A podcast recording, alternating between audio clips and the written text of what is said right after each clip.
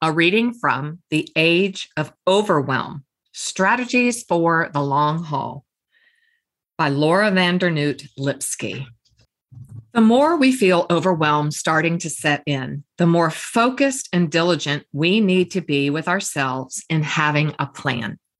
When we're overwhelmed, we must, must determine how to metabolize and internally transform whatever is arising within us. Otherwise, it erodes us, or we cause external harm, or both. As poet and activist Audre Lorde wrote, caring for myself is not self indulgence, it is self preservation. And that is an act of political warfare. Change starts with two considerations what is in our collective control and what is in my individual control. There are countless things in life that are out of our individual control. Depending on our religious views, spiritual orientations, varying philosophies, our perspective on this will differ. And whether that which is out of our control is comforting or anxiety producing will also differ. But most folks agree that a lot of things are out of our control in life.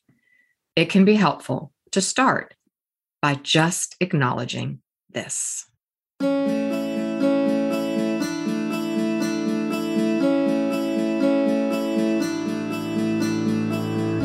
Sometimes the story we tell ourselves is not really true. Sometimes the story others tell about us is not really true.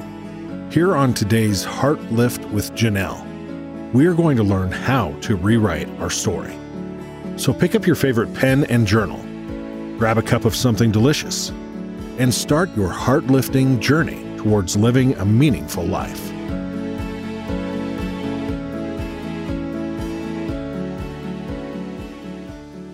Hello and welcome to today's Heartlift with Janelle. Today we have with us the amazing Laura van Dernoot Lipsky.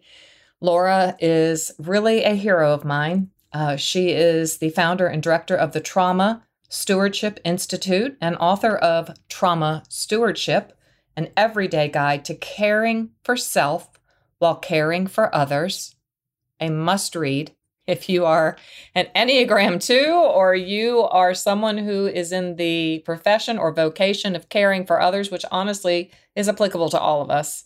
That book was a game changer for me, an enlightenment, an eye opener. And when I found it in January this past year, oh my goodness, it really just, it, it just was life giving. She also is the author of The Age of Overwhelm Strategies for the Long Haul. And when I found that book after I found trauma stewardship, whew, it just identified many, many characteristics of my life that needed some attention. I can be an over carer, an over sharer, and I can be too empathic and too caring. Yes, there is su- such a thing. And so I'm just so grateful to Laura for helping me understand myself better and that's why we're here. She's going to help us today understand more about overwhelm. If you need uh, to refresh yourself, I talked a lot about Laura's work in season eight on episode seven Reimagining Your Overwhelm. Heartlifters, we are living in a time of overwhelm. I'm sure it's not new under the sun, but this is the time and uh, place in history that we're living in, and we are still on the uh, experience and the ramifications of a global pandemic. And so Laura's work has become so important. And I just can't believe that we're ha- we have her here today. It's such an honor. Laura found her calling at age 18, she writes, when she regularly spent nights volunteering in a homeless shelter. She continued working with those who had been sexually assaulted, involved with domestic violence, child abuse, natural disasters. She worked a lot after Hurricane Katrina. She's involved with a great deal of environmental injustices. And a decade into her career, she experienced what she refers to as a near psychotic break. The result of years and years of working and witnessing and being intimately involved with those who have been traumatized. A serious job hazard, we might say. And, you know, she went on to write Trauma Stewardship, an everyday guide to caring for self while caring for others as a result of that, because not only did others need it, she needed it herself. And that's why her work is so beautiful to me because it comes from deep within her. She's a woman who cares deeply. And I just respect her so much for that. She's worked in both private and public sectors. And in March 2015, she delivered the first TED Talk inside a women's correctional facility. Okay, let's start this brilliant conversation with Laura once again. So honored to have Laura with us. Welcome. Welcome, Laura. Thank you so much. Thank you for having me. I'm so grateful. I just really am. Uh, Laura, how on earth? I'm just curious because I love story. And uh, how on earth did you come into this arena of being so well spoken and wise on trauma and on overwhelm? How did that unfold for you in your life? Mm, yeah. Um, well, thank you for the kind words. Um, so for me, it came um, because of my own life. So I started doing trauma work formally when I was 18 and I definitely didn't know it at the time, but uh, certainly on some level from a place of trauma mastery and trying to just understand my life and make sense of things.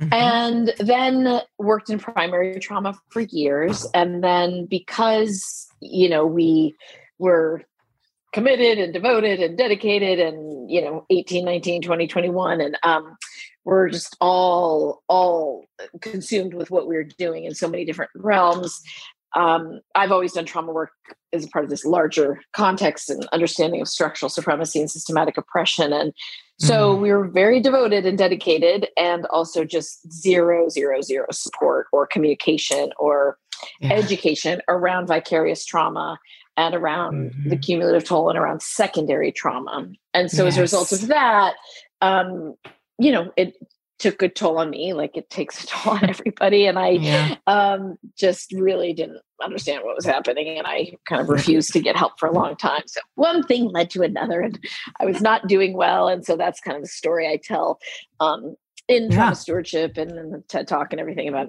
losing my mind, coming very close to losing my mind. And then that yeah. is what prompted me to get into vicarious trauma work. So that's what I've, I've been doing a combination of primary trauma, vicarious trauma, and work on overwhelm ever since. And vicarious trauma, can you just help um, my listeners understand what that is? Like, yeah, I mean, the kind of least clinical way we think about it is when you're bearing witness over time to suffering, hardship, crisis, mm-hmm. trauma of humans, other living beings, and ecologically what's going on on the planet. Yeah. We know there's a cumulative toll. So it's that toll personally and professionally and mm-hmm. individually mm-hmm. as well as collectively. Right. And we all have been living in that.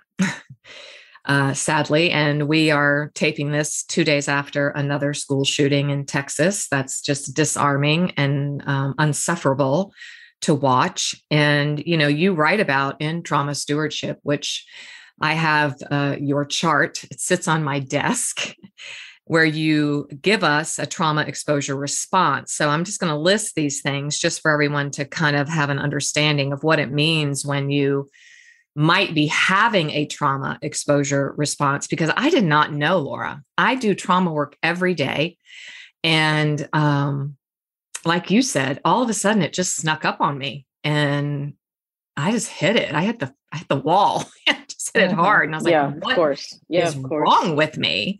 Yeah, and, of course. You know, a global pandemic, uh, just so many things. And so here are some of the things you can kind of look at feeling helpless and hopeless. Well, I, you know, I woke up that way this morning. it's again like, what on earth can I do? Write my senators, write my congressmen. What can I do? A sense that one can never do enough, hypervigilance, diminished creativity, inability to embrace complexity, ah, minimizing chronic exhaustion and physical ailments. Here in this community, we know the body keeps the score. Inability to listen, deliberate avoidance, dissociative moments, a sense of persecution, guilt, fear, anger, cynicism, and an inability to empathize, a numbing. Ooh, addictions. Yep. Grandiosity, an inflated sense of importance related in one's work. So those are just some whew, standalones, but when you put them all together, it is uh, really mm-hmm. overwhelming. Mm-hmm. So if anyone listening, mm-hmm. anyone listening hears anything that goes, wow, I don't know. I just want you to get Laura's book, Trauma Stewardship. I think everybody in the world should read it right now because we are living in a age of overwhelm. Laura, how would you discern the difference between I'm just overwhelmed? What is overwhelm? What is it? You know, what is that? And then maybe understanding maybe I'm having a trauma response. Is there a difference in that? It's a great question. Um, I mean, so again, least clinical um, always we love it to think about it yeah um, I think about it a lot in terms of you know kind of putting a zoom zoom lens on a camera and uh, kind of zooming in as far as you can i think about that in terms of primary trauma so mm-hmm. there obviously there's lots and lots of overlap but primary yes. trauma this is something that you know you're surviving you're going through it, it's it's your world comes to look like a fundamentally different place over time so mm-hmm. that's like that real zoomed in like this is first person experiencing again lots of overlap here but yep. then with vicarious trauma if you pull the lens a little bit farther out and again that is you know the exposure to over time bearing witness to suffering crisis hardship of humans living beings ecologically our planet and that can be a limited time or it can be a long time you know that can be yeah you know kind of the classic thinking of the first responders and it can be school teachers and it can be librarians with what librarians have going on right now and it can be journalists and it can also be caring for your dad who has lou gehrig's disease and caring mm. for you know your child who is neurodivergent and really really struggling so it can be you know any of those things and it can be short right. or longer term time and can it be personal caretaking and it can definitely be professional um, and then if you pull the lens even farther back, you know, kind of wide angle lens that you're putting on now, that's yeah. what I think about really in terms of overwhelm. So with overwhelm and, you know, what we try to do with that second book on overwhelm was really kind of like for anybody yes feeling like it is hard to get out of bed in the morning yes a lot going on and mm-hmm. um, you know there's more clinical definitions you could go into but just that sense of just really having a hard time being able to feel like you can move forward and feeling mm-hmm. the sense what i talk a lot about is our nervous system and the degree yes. to which over time we can feel saturated in mm-hmm. our nervous system oh please talk to us about that i think that's that's really what i have come to discover is you know what i your nervous system if it's never understood what it means to be calm or peaceful and it's only lived in hypervigilance, you know, what the heck do you do with that? Like, what do you do with that, Laura? Yeah, I mean, what we this is something I'm talking about just all the time in my mm-hmm. in my work for the last bit is is I mean, first of all, when I think about nervous system, I mm-hmm. think about, you know, of course, we have our nervous system. And then I just think it's really helpful for people to be able to think about your nervous system as you know where you live has a nervous system and where your mm-hmm. loved ones spend time has a nervous system so a daycare has a nervous system and you know if oh. you're if your folks live in an elderly home that has a nervous system and i think about our workplaces have nervous systems and i think our neighborhoods have nervous systems and oh our region and our country and so good so, you know you think about your nervous system right and then you think about there's all these nervous systems that are interwoven that's part of interbeing is, is there's yes. all these nervous systems that are interwoven together mm-hmm. and so with that interwovenness and the, the interbeing of those nervous systems you know we know that over time as you go through your day day after day after day there's any number of things that arise in our days where our brain is registering that as perceived threat or overwhelming or something's going on and you know it's important to remember that's personal and subjective. So what might feel completely overwhelming to me you know you could be chilling on any given day. It's personal subjective which is why we want to have a lot of humility a lot of grace a lot of beginner's mind as we say in buddhism with each other mm-hmm. because it's just it has to do with this lifetime. If you believe in intergenerational transmission of trauma it has to do with that epigenetics. Yeah but if your brain registers as something as perceived threat or potentially overwhelming, then just like other animals, a lot of energy floods into our nervous system. Our fight, flight, freeze response is activated. All this energy comes into our nervous system and we just don't do as well as other animals you know as peter levine talked about and of course bessel van der kolk other folks talk about like and and part of that i mean some of it is socialization oppression internalized oppression with messages we get around feeling and ability to emote some yeah. of it is the part of our brain that helps us make meaning of things which often is not great in humans and then a lot of it has to do with the mid prefrontal cortex i mean at least if mm-hmm. you're over 25 mm-hmm. and your mm-hmm. adolescent brain has come together nicely for you then while you'll have an instinct to flee, fight, or shut down, which is what other animals do, and if they're allowed to do that full circuit, then they fare very well. But for us, you'll I mean, God willing, you'll have a voice telling you to hold it together. That's your executive functioning.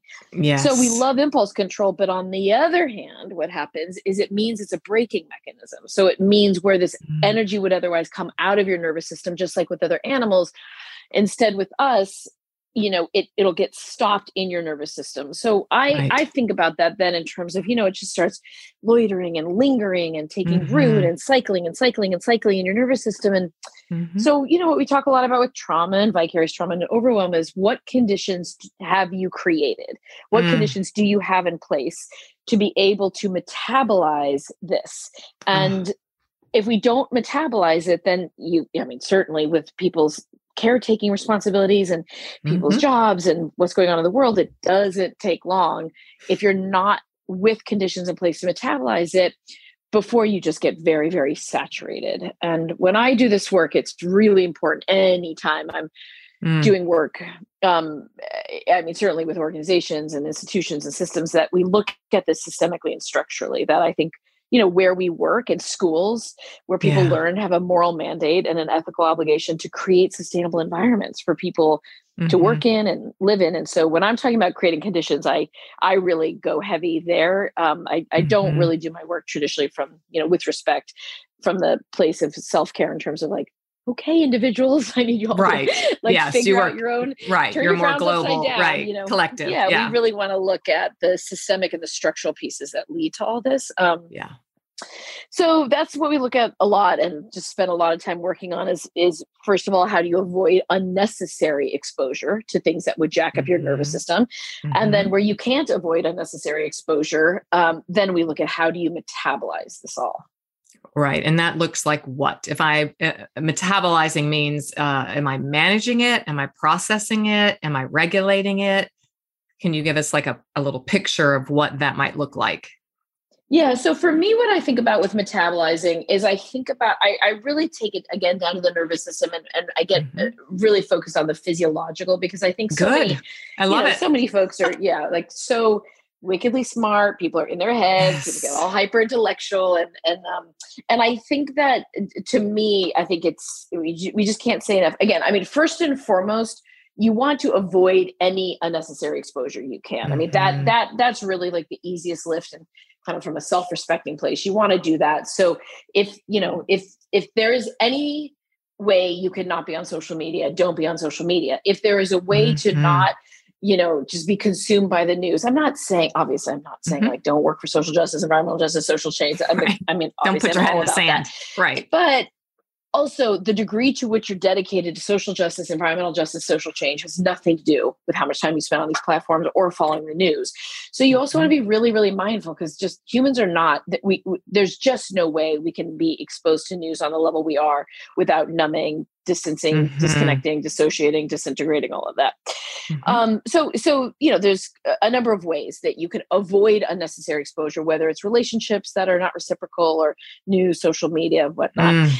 And then where you can't, then we look at metabolizing. So some of what that looks like, you know, th- this is it's what all of our ancestors did, right? Mm-hmm. So it's I mean, I talk a lot with people about unless you're medically advised against it, get your heart rate up, break a sweat, make yes. sure you're not in front of anything toxic as you do it, have some intention of, you know, may anything that's accumulated in my mm. nervous system over the last 24 hours be fully released from my nervous system. So a chance of yep. showing up for the next 24 hours and bringing my highest self to the next 24 hours and and and again that's not i mean that that does you don't need to go to a gym right that, that you can right. chop wood you can dance yes. you can play the saxophone you can box you can yes. there's any number of things but it's allowing your nervous system every 24-ish hours to have a full nervous system reset. I think um, that's other brilliant. things, of course, are mm. being outside. You know, mm-hmm. Japanese long tradition yes. of forest bathing. You know, just just getting outside, and even if you mm. don't like being outside, even if that's not your thing, it like I don't yep. really care. Like it doesn't matter. Like all the science points to like you don't have to be somebody who's like I'm a nature person. Just right. being outside, yeah, you say look outside, look outside, yeah, be outside, yeah, right? right? It's going to help your nervous system. Yeah. Yes. Um, so there's any number of things like that. So it, it's both a combination of avoid things that you don't have to expose to expose yourself mm. to that are going to harm your nervous system and then where you can't avoid that then we need to really look at like okay how do we make sure that we are metabolizing these things I could, it's just so good it seems so simple, but yet in my own private, my practice, in my own life, and in my practice, to to really get that message to take root is why is that so difficult?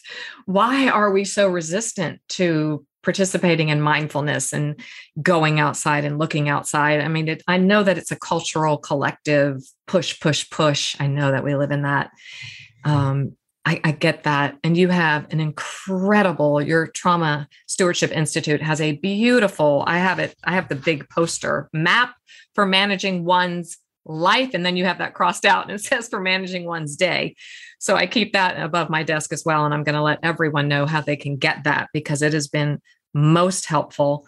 Um, and plus, you're really funny, Laura. I do want to just really applaud you for adding humor, which I know you're aware of but you have cartoons all through your book and they just you just give the perfect balance. Like don't take this all too seriously. I don't know. Well that's that where that comes from you. yeah i mean that's kind of you. Yeah i i mean i had a, a I have a wonderful mentor heather anderson who and she's the one who really introduced me and she was a hospice for a long time and she's the one who really introduced me into uh, you know, on some level, uh, when at least when we do trainings and talk with people about this, the importance of having some equanimity where you have Ooh. space for the suffering and the sorrow and the pain. And also, mm-hmm. we have to pay attention to things that are beautiful and edifying. And of course, mm-hmm. I think mm-hmm. that pure humor is is one of the most edifying things. Um, but it was really, I mean, she was the one who first, you know, okay. really helped me see that in terms of eh, from an education educational standpoint and and then when i mm-hmm. started doing these trainings and then certainly writing i mean it's not i mean mm. it's just it's miserable i mean it's just eh, like sitting through a training on this or reading a book yes. i mean it's just like it's like why would you ever it's like awful and so that's where i have for years leaned very very very very heavily on the new yorker cartoons um so i yes I've, and they're well timed they're right there at the right time and right when you think ah, then you put one there and it's like, okay, okay, okay. All right, I can laugh here. Because I think a lot of times in a state of yeah, overwhelm, yeah, especially yeah. in a state of overwhelm, we really forget to have fun. We don't know. And we, I feel guilty if I'm happy. I feel guilty if my life is going well. Um, I think that has a lot to do with the way I grew up, for sure, my family of origin, alcoholism, and all of that.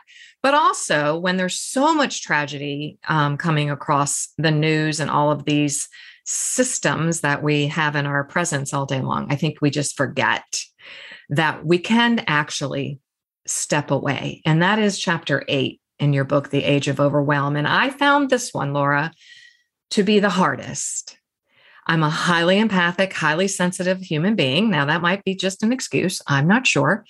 But, um, you know, how do we know, you know, if I see, um, well, they don't call them beggars, um, panhandlers, or um, people on the side of the road, you know, I just, I get overwhelmed. Okay. That's just one small little way. Um, mm-hmm. When, when to step away you know, you write once we deepen our insight and awareness into how our lives are currently going, if the way we're spending our time is edifying or eroding, we have a final set of considerations to evaluate. A central tenet of our ability to sustain is being able to discern when to approach, when to maintain, and when to call it a wrap. So you're saying it's okay that sometimes we can walk away. Now, what does that mean? Yeah, I mean, I think so. For me, I just get I get very very concrete here in terms of yeah, I know. What's I not an option to me is that any harm comes to folks as we are trying to help. And I mean, obviously, we don't want harm coming in any way to the folks who are trying to serve, whether that again mm-hmm. is like your child as a parent or your partner if they have cancer or anything. Like, I mean, you just the, the person we're trying to help can receive a tremendous amount of harm for us, even if we would never intend that, but just mm-hmm. because we're completely over deployed, overextended, et cetera. So mm-hmm. so we mm-hmm. certainly want to keep an eye on it for that reason. And then the other thing that I just see so much for caregivers, but certainly for folks who do this work in these fields, is that the first place we're going to see harm generally if you're a nurse if you're a school teacher you yeah. know if you're an activist if you're a journalist if you're in the military if you're a public defender it's not going to be the folks you're serving the 1st mm-hmm. place we're mm-hmm. going to see harm is going to be in one's own health because most mm. of us mm. who come in to do this work the degree of dedication the degree of devotion the degree of all of that is so extreme that what mm-hmm. we're going to do is we're going to put our heads down, suck it up, keep our yes. mouth shut. And, and and you know, this is like kind of field after field. There's been all this mm-hmm. misinformation mm-hmm. that if you're cool enough and tough enough and committed and you care, you're yeah. gonna suck it up. And so suck a lot up, of baby. us do that, mm-hmm. right? And then the first place we see harm will be in our own physical health. Mm-hmm. The second place we see harm will be our own depression, our own anxiety, all of that. The second level that we see harm will be in our loved one relationships, which I think, you know, probably all of your listeners can relate to loved ones saying, you know, I don't know how they say you're so good at what you do at work because you suck at home, you know, like where mostly that like we do not give our best self to to our loved ones. The yes. third place we see harm usually is our colleagues. Like we can mm-hmm. do great mm-hmm. work in our community, but you know, we gossip, we talk trash about people. Yes. And then by the time anybody is not really bringing their highest self to their job, I just always think about it like a mountaineering accident where there are all these indicators we really, really, really, really needed to pay attention to. Mm-hmm. And so in terms of stepping away, it's, I mean, it's, it's like, it's kind of like the least you can do for the people you care about, whether we're talking about caretaking in your personal life or on the job because mm-hmm. it just you end up causing harm right? or even so, mothering so to me like over parenting yeah, over mothering for right? sure 100% right so so when we're talking about stepping away it's i mean there's it, that that's the responsible thing to do that's the accountable thing to do and for many of us obviously it's hard to do that i mean because of everything because we care and we're dedicated and devoted and also because a lot of us, I mean, let's be honest, a lot of us come into these professions so we can focus on other people and not be present with oh, ourselves. Oh, you know, good Lord, so that is so true. trauma mastery piece there too. You know, so yes. there's lots of reasons why it's hard to step away, but it's, I just think it's, it's essential, essential, essential that we don't mm-hmm. get caught up in the martyrdom of just like, oh, you're so amazing. I don't know how you do it. Look at you just pushing through everything, ignoring yourself. And I mean, that just, it, it never, ever, ever ends well. And I think culturally no. it's problematic. And I certainly think it's absolutely awful when workplaces endorse martyrdom. Mm-hmm. I, when I read about trauma mastery, the lights all started going off, like sirens were going off in my head. So I definitely want to bring more to the table about that in the future. But you can read all about that in Laura's book, uh, Trauma Stewardship. But I wanted to know as we're closing here, because, oh, you know how I could just talk to you forever, but I'm going to honor your time beautiful Laura. It, in chapter eight, you write about, about a story uh, about, about you and your husband at a family reunion.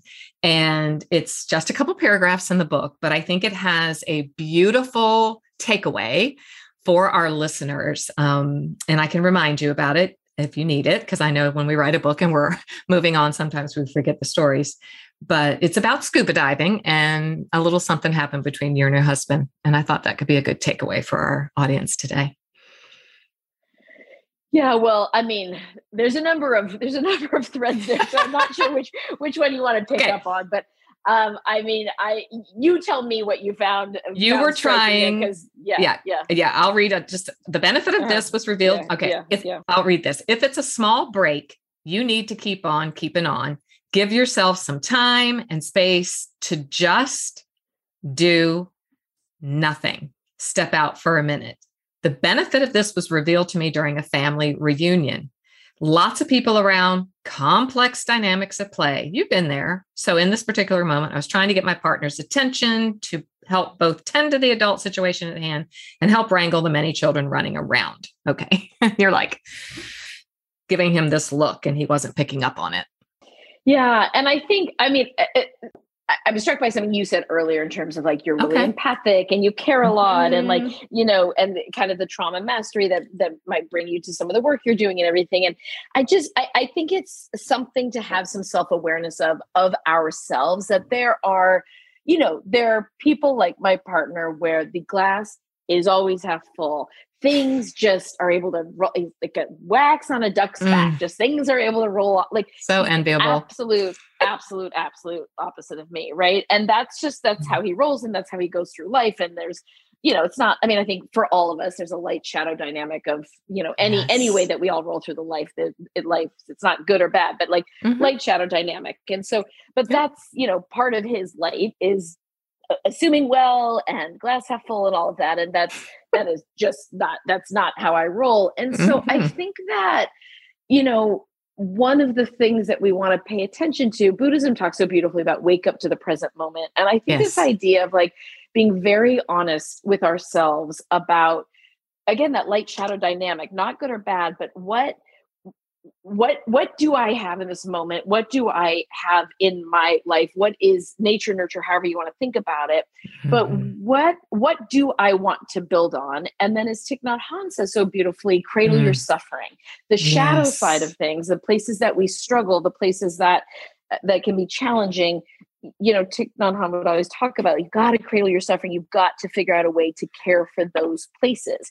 Mm. So, you know, with what you were sharing earlier in terms of being empathetic and caring so much, mm-hmm. and you know th- that there's there's a reason so many of us come into this work like that that is our mm-hmm. constitution that is our orientation and then then you put on top of that trauma that mm-hmm. those of mm-hmm. us who have survived trauma many of us come into this work because we are definitely definitely definitely trying to reconcile things mm-hmm. so again it's not a bad or good thing but i think just having that awareness and then knowing then how are you going to in a very responsible way and a very accountable way hopefully with humor along the way as well. But how are you going to tend to that? Like, what, what does yes. that look like in terms of your personal life? What does that look mm-hmm. like in mm-hmm. terms of how you spend your time, like where you volunteer? And mm-hmm. how does it look? What does it look like in terms of how you decide to pay the bills? And mm-hmm. I think it's, uh, you know, again, nothing, nothing bad or good, or taking it out of that binary, mm-hmm. of course, but just understanding like what the, the question that I encourage people to ask, like it, some part of a contemplative practice, which can be, you, know, mm. you don't mm. have to like have it be a dramatic thing. You can do it when you're walking your dog or making sandwiches for your mm-hmm. kids, but it's just like every day asking yourself, why am I doing what I'm doing? Why yes. am I caretaking the way I'm caretaking? Why am I doing the volunteer work I'm doing? Why am I spending time in this job? What, like, yes. how am I spending my time? And, you know, Pema Chodron mm-hmm. says death is certain and your time of death is uncertain. How do you want to spend your time? That's right. And I think about that all the time Mm-hmm. Like I mm-hmm. always think about that, and certainly right now in life, a mm-hmm. lot. Again, Mary Oliver, you know, what are you going to do with your one wild life? Absolutely, absolutely. You know, what yeah. are you going to do with yeah. it? And and I had a, a woman challenge me um, last week, and I I was like, oh, I heard this thing podcast today, and it's like, you know, what do you want your life to look like in five years? And she goes, let me just challenge you here.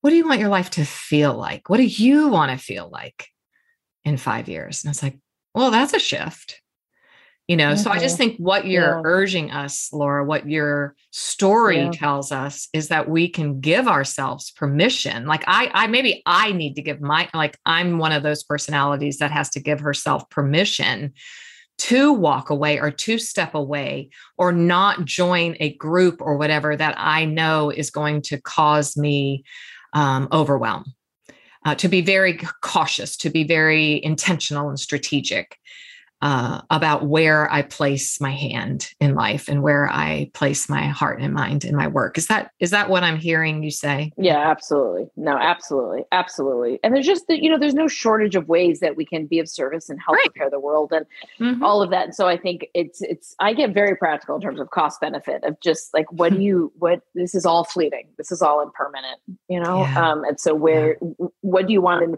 and to what benefit? Where where can we bring our highest selves and mm-hmm mm-hmm. you know, you're talking about overwhelm, and that's we were asked to start a podcast for a long time, and I I just didn't do it for a long time because I didn't imagine we'd have anything to contribute the landscape, but we ended up doing it. And the oh. podcast is all about overwhelm. You know, it's all about navigating yes. overwhelm. It's all about interrupting isolation around Ugh. overwhelm. It's all about strategies for overwhelm. And we have everybody on there from, you know, like Pulitzer Prize winning journalists to the head of mental health for the NBA to activists to you know ACLU folks to um, so and a lot of young people. It's really really important to me that we are supporting adolescents and young adults. So every oh, week my goodness dedicated to them and.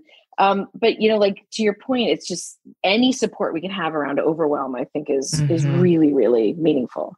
Yes. And and your husband um, I think shared with you about buddy breathing. So that was just kind of where I was heading with that. You know, that there's a practice in scuba diving that if someone you're diving with is running out of air in their tank, you pass your regulator back and forth, buddy breathing. So across the room, he kind of did that, you know, kind of played charades with you for a minute. And he was just like looking at you and telling you, you know, he's giving you some of his breath. And I just think that's a very beautiful practice to remember that you you need to have a support system around you in life that feeds you. You know, we don't heal in isolation, we heal in community. And to make sure that you have people around you that, um, you know, are helping you buddy breathe. I think that's just, I, I took that yeah, away from the absolutely. book. It was very important to me you know yeah, and so absolutely. now across the room we're kind of you know my yeah. husband and i are kind of doing that so yeah laura, laura laura thank you so much. Oh thank you. Thank you so much for inviting me. It really really a treat for me. So thank you so much. Oh i can't wait to give everyone all of your uh, information. We'll have all that in the show notes. And so everybody can get their charts and their um, beautiful posters and put them over their desk or on the refrigerator for the whole family to see. And uh, may you just continue to take care of yourself as you take care of so many. Thank you. Thank you so much. Take the best of care. Thank you. Thank you. Oh, Heartlifters, what a privilege to have Laura here with us. Just such a privilege. I want to make sure that you can connect with her because I know how much I have needed her words and wisdom, and I suspect you will too. So you can find Laura at www.trauma stewardship.com. And her new podcast that she mentioned is called Future Tripping. And I learned uh, something new that future tripping is an actual clinical term. And it means to stop worrying about something that hasn't even happened yet. that is so fantastic. So, Heartlifters, we are adding that to our realm of study and realm of practice that we're going to stop future tripping. Oh my goodness, that's fantastic. I think we're going to need a whole episode on that in the future. So, stay tuned. Until then, be sure, be sure to take care of yourself. Because I know you're taking care of so many in your spheres of influence. So, take care of yourself. Thanks for listening today. It was great having you here. For even more great content and resources, please join the Stronger Everyday online community at JanelleRardon.com. Always remember, you, my friend, have value, worth, and dignity.